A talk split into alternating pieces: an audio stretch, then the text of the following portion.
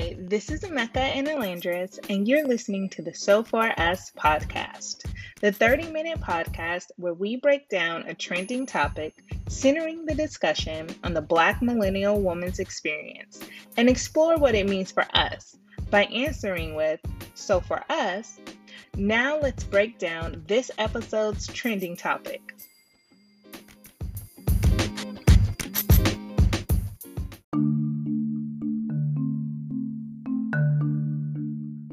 The Kaiser Family Foundation has an ongoing research project that monitors and tracks the public's attitudes and experiences with the COVID 19 vaccine. On February 19th, they released a report on the attitude of Black women and men towards the COVID 19 vaccine.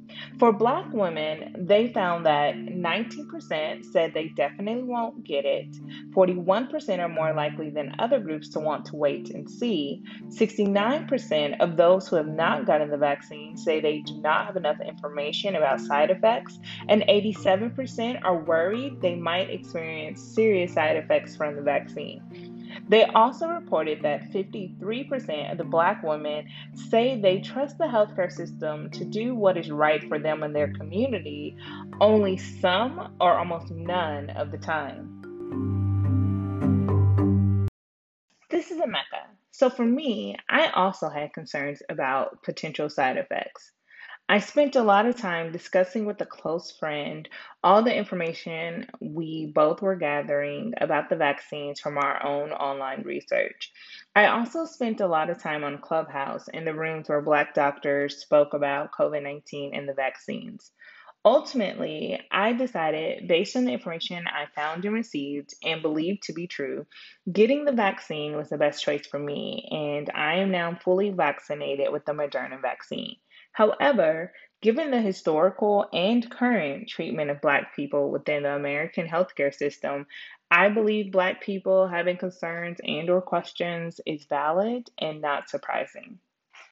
So for Landris, I spoke with my doctor who is a black doctor, and after discussing the concerns I had about my medical complications, we had to determine what will be the best approach so that I do not have another reaction to this vaccine like I did to another many years ago. Currently, I am waiting to take my vaccine. It is disheartening to see our community suffering huge losses due to misinformation and justified historical distrust for the medical community. The decision to get vaccinated is not so simple. So, I think it's really interesting um, that both of us kind of touched on historical and current, um, I guess, experiences that Black people are and have had um, in the healthcare system. Um, because you'll find there's a lot of, or it seems like to me, there's a lot of articles or discussions about the COVID 19 vaccines where things like the Tuskegee um, experiment, that's what you want to call it, um, has taken place and how that that is supposed to be supposedly part of the reason why uh, black people may be hesitant to COVID-19 vaccine. Um, and then, you know, you can do more research and you can find even more examples of historical harm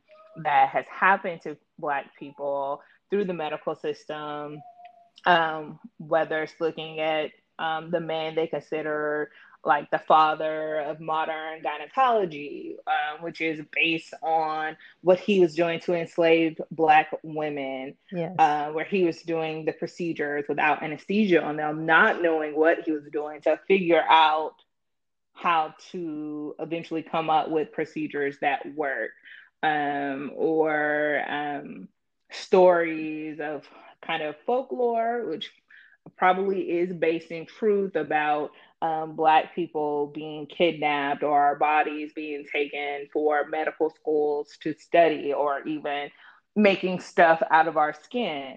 Um, and there are other things like Henrietta Lacks and right. um, so there there are plenty of examples out there and not just to black people and not just to black people in the united states um, but while people are using that i do feel like there maybe needs to be more emphasis on the current treatment right. of Black people in the healthcare system. Um, for example, uh, right before we started recording or preparing to record, I spoke with my grandmother and just asked her. Um, and so, two things about that. One, um, she wants to get the vaccine and she cannot get it. She's mm. on a long wait list here in Texas. She has been on it um, and has not received it. She's eligible. Uh, meanwhile, the government is talking about opening it up to other people. And there's a huge backlog, a huge wait list, and we can get into that later. Um, but beyond that, you know, initially, like me, um, she was hesitant about getting the vaccine. So I was curious, you know, to explore with her why was she hesitant and curious if right. she was going to even bring up Tuskegee or anything like historical. Mm-hmm. And she did not. That's not why. Um, in fact, she was not familiar with Tuskegee, even if maybe she had heard about it before, it was not top of mind for her. Uh, and when I told her about some of the things I just mentioned before, you know, she was obviously shocked, not necessarily surprised, and we are both upset about it. Uh, but it really just came down to things like one, um, the speed at which the vaccines came out, feeling like there's not enough information, and also Trump, right, and his right. behavior as president, um, and knowing that you know the work that was done from the perspective of people who are just hearing about in the media, it would seem that the work on the vaccine was really just done while he was president, right? Correct. Even though some of the research definitely predates that and informs the work that they did to get to the vaccine. But, mm-hmm. you know, it makes sense that someone will be like, wait, this is a vaccine that was created in the time of Trump, and we know yeah. it's trump. Yes. Um, yes. uh, and you know his position on science and then they rush this vaccine. And then you want me to put this in my body. Um so yeah so i think it's it's more than just the historical side mm-hmm. of it um, and i've been seeing some interesting articles about how it feels like in some ways they're kind of trying to use things like tuskegee as a scapegoat right. to excuse kind of what are the real issues of why the percentage of black people getting this vaccine is so low despite the high rate of us getting covid ending up in the hospital with covid dying of covid right. uh, it's not this fear because of history but is it access can we talk about how is it like here in Texas in major cities, they're setting up locations and vaccine hubs um, in predominantly Black communities, and yet it's not predominantly Black people getting the shot there. Talk about um, it. yeah. So it it kind of you know too much of a focus on stuff like Tuskegee. It's important. You have to acknowledge it. You have to know that history. Um, but you can't put it so much at the forefront that they allow themselves to just leave it at that. Oh, the rate is so low because they don't really want it. Quite a few of us do want it, yes. but we're not able to get it. And why is that? That's an interesting point because I am currently experiencing that. But I wanted to go back to what you said about speaking to your grandma. And I think that it's interesting that both of us decided to go speak to our grandmothers about their experiences. Um, mm. So I spoke to my grandmother um, a couple of weeks ago before. Uh, we're not necessarily talking about if she's going to get the vaccine, but just talking about her experience. And at that time, she wasn't interested in getting the vaccine um, because she actually contracted COVID. Um, mm. and she and I were talking for a little bit, but she has been very apprehensive about the medical community for as long as I can remember.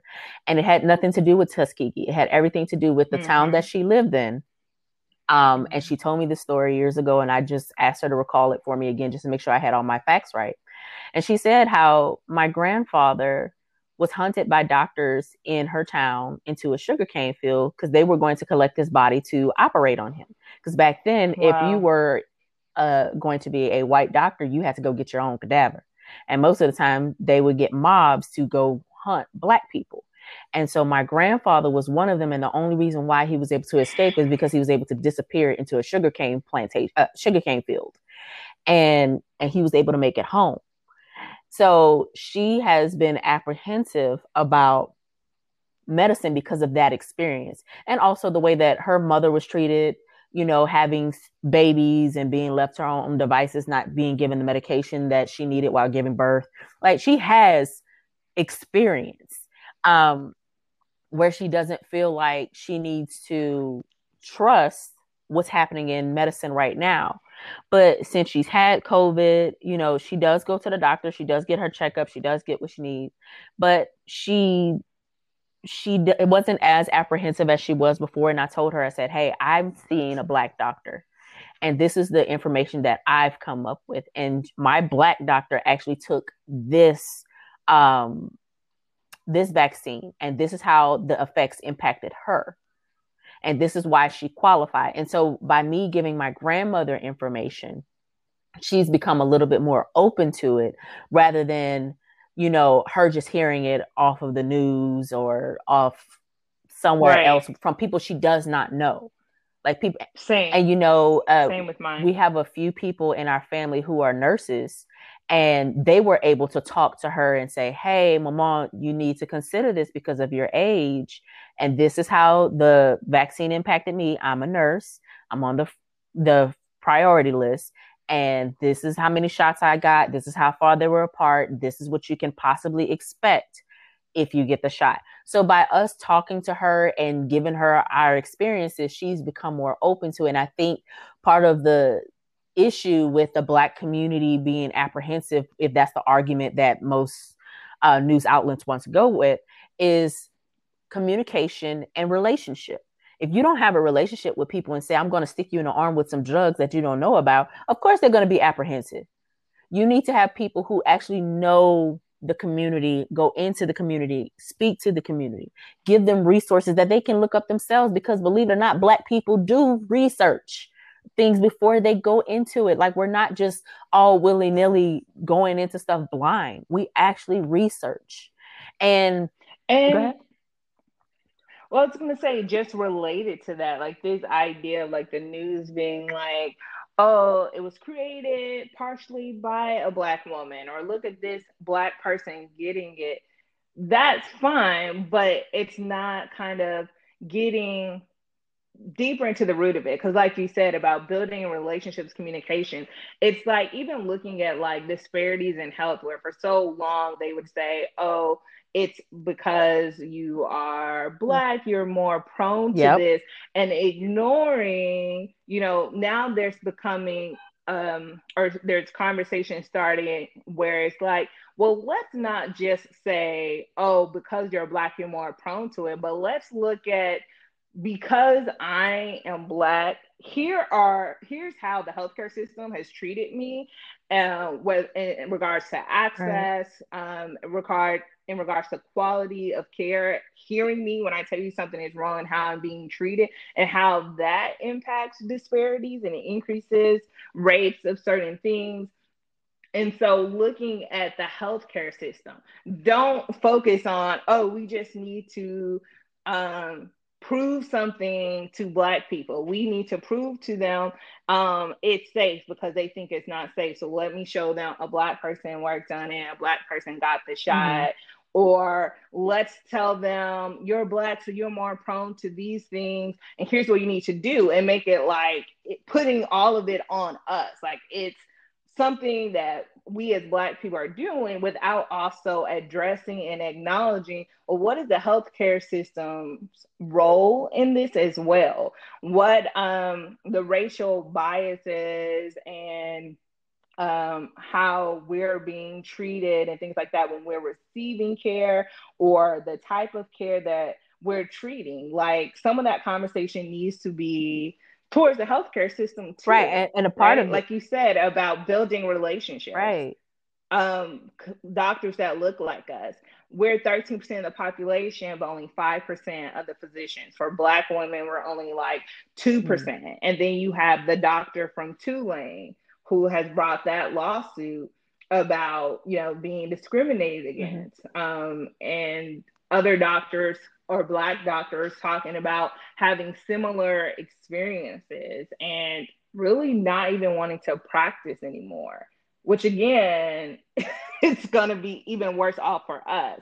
Right. Um, because we do do better when we are with uh, providers who look like we do. And i can say that from my experience last year if it had not been for me having um, a black primary care physician and an indian gynecologist ob um, i'm sorry obgyn i probably wouldn't be here having this conversation with you because of how tumultuous my pregnancy was in the beginning and then going into having to have an emergency c-section during a pandemic. If I had not had two women of color who are under who can speak from not only experience with the medical industry and how it impacts black women as well as their studies and understanding with their black patients and listening to their black patients i wouldn't be here because when i had to go into the emergency room the doctors who were not black who were not women were not even bothering to listen to me. And it took another patient seeing that I was struggling to point out that I was having some real trouble. And it's it's a very harmful harmful experience that I think a lot of black people, especially black women experience. But I wanted to touch bases on what you were saying when it comes to um, the medical industry, like we need to have a conversation about that. I think we should also go back to when the pandemic first started. When do you remember when the pandemic first started? How everybody was in the house and they were saying everybody needs to stay home, everybody needs to do this, wear masks, stay stay inside, don't leave unless you really have to. And it was all mm-hmm. about protecting people. And then the media comes out and say, "Oh, it's protecting it's it's impacting elderly people more than younger people and then the lieutenant governor of mm-hmm.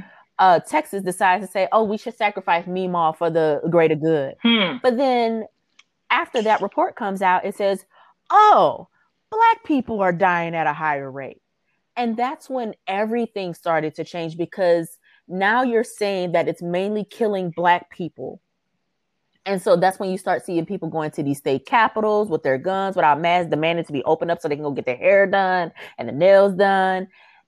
And following that up with, oh, they need, there's a study saying that we need to um, study more Black people and more people in Africa and see what happens with COVID. Like there was an article that came out that was floating around online, and I really hope it had no credibility. But looking back at it now, it probably did. Like they were trying to study black people and that made a whole lot of black people apprehensive early on so in addition to saying that it was killing black people the most people who were not black advocating to open up despite that study showing that it's killing black people the most and then randomly saying oh we need to give black people the vaccine because they're dying at a higher rate how does that not that mixed messaging how does that not make black people more apprehensive to the medical community because it's all over the place Plus, it was underneath Trump, who we know doesn't care about black people. So it was a lot going on. And instead of people being out there advocating for change in the narrative to help understand what was happening with black people and this pandemic, there was so much focus on Trump. It's like now that he's gone, you're saying, give black people the vaccine because they're dying at a higher rate, which you didn't spend as much time going on and on about how it was killing black people as you did about how it could positively impact black people. So now we're scared as a community. Not necessarily saying I'm scared at this point, but as a community, black people are scared about what could happen. Even though there are some people who are like, I'm still going to go take the vaccine. There are still black people who are like, I don't want to die. So I'm in this confusing realm of if I take it, I could die. If I don't take it, I could die. Like I had a conversation with a friend of mine who was high risk, and she was like, I don't know. I honestly can't take this. I don't even know what to do. She's like, my doctor says I should take it, which I am going to take it, but I'm scared. I'm genuinely scared to take it because of everything that's come out about this whole pandemic and how it's impacted me and my family. I'm scared to take it, even if it does turn out to be better. I don't know how it's going to affect me in the long run. Yeah, and I guess first, this is a good point or a good point in time to say this, and maybe we should have started with it. We're not giving medical yeah. advice because I certainly right. can't tell anyone whether or not they should get the vaccine. I am fully vaccinated, but that was my decision. Um, and that's like a decision you have to make for yourself, and hopefully you have a provider you can also discuss that with. Um, but the part of the reason why I made the decision to get the vaccine was because I I believe the studies and the research that has been done that talks about just the poor treatment and care we as black people and we as black women receive mm-hmm. in the healthcare system and the discrepancies in the treatment right and it's in the care and the quality of the care and so for me when i know that if you get covid-19 sometimes there's the chance that you're going to end up in that hospital for a long time and you may be by yourself just with the healthcare mm-hmm. workers and then i think about what we have learned black women face when they're in the hospital I was like, I'd rather take my chances with a vaccine than be stuck in the hospital for a month by myself. Right. And so for me, like I, I think what we're we're both saying in this whole conversation is that this is not just about historical treatment of black people in the medical system, but this is about current lived mm-hmm. experiences, mm-hmm. right? Uh, and so based on that, I'd rather get the vaccine and take the chances of that than take the chances of being in the hospital for a month or so. Yeah, yeah. So the very reason that some people don't want to get the vaccine for me is actually part of what pushed right. me to get it. right. And like, what's pushing me to get it is also the studies. It's also the transparency of my doctor who took the vaccine and told me um, her experience with it. It's also the relationships that I have with people who are medical professionals who are explaining to me why it's so important to have the vaccine. Um, like it said, it goes back to what I said earlier. Relationships and people you know and community surrounding the information does help. Um, I mean, yeah, I'm certainly not saying that yeah. that was the only reason why I got it. Like I said er- in the earlier right. segment, you know, doing my own research and listening to not just provide in fact i did not reach out to my mm-hmm. own provider but um i listened to other black providers and other ways that were speaking about it and what i felt were transparent right. um, and honest ways um and also just knowing like part of the research that goes to this vaccine has been in the works yes. for some time. It, it's it didn't just start last year. Um, and learning more about the process, you know, so I think it sounds like they um, skipped steps uh, when that's not necessarily what happened, just because it did happen a bit faster. It's not necessarily that they skip steps, from my mm-hmm. understanding. Um, and then also, if it's rooted in like the medical system in the United States. You know, obviously, people, this has been kind of an international effort, you know, so kind of that worry and concern about like Trump and all that.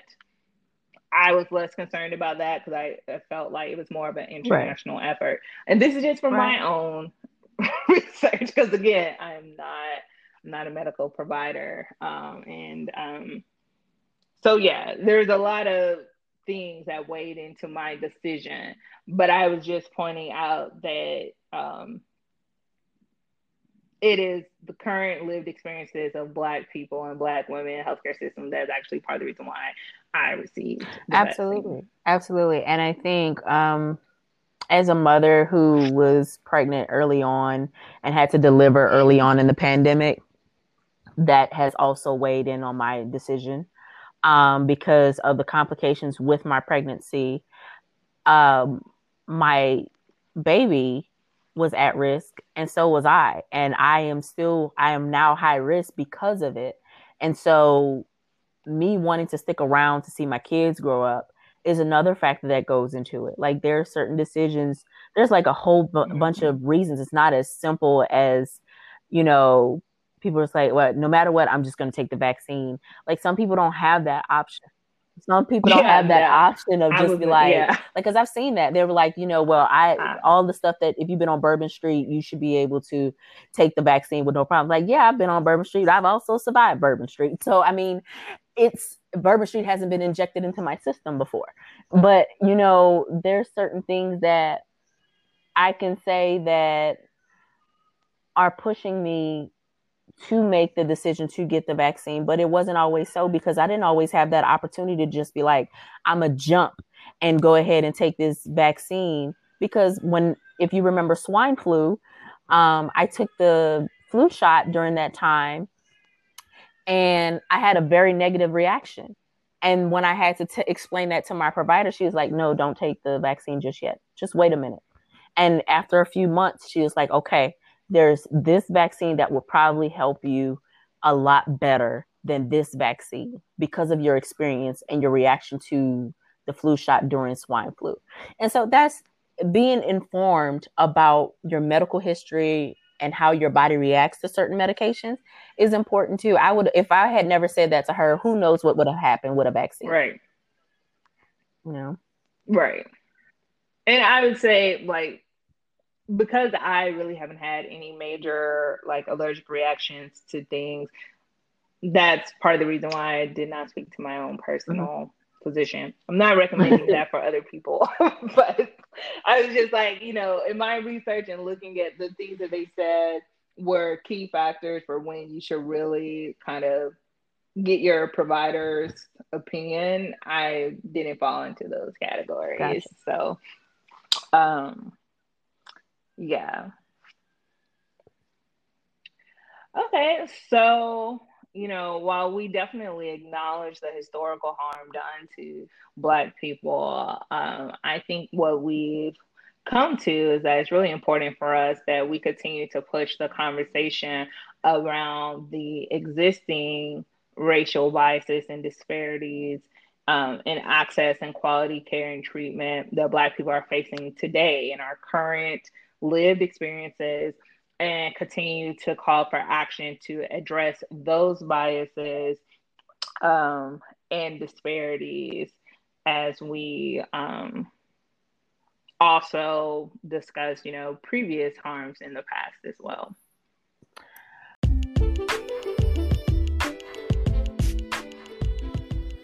Thanks for taking the time to listen to the So For Us podcast. Be sure to check us out on your favorite social media sites using the at So For Us podcast handle. Like, comment, leave a review, send us a trending topic you'd like us to discuss, and don't forget to hit the subscribe button. We'll talk to you soon in the best place that is So For Us.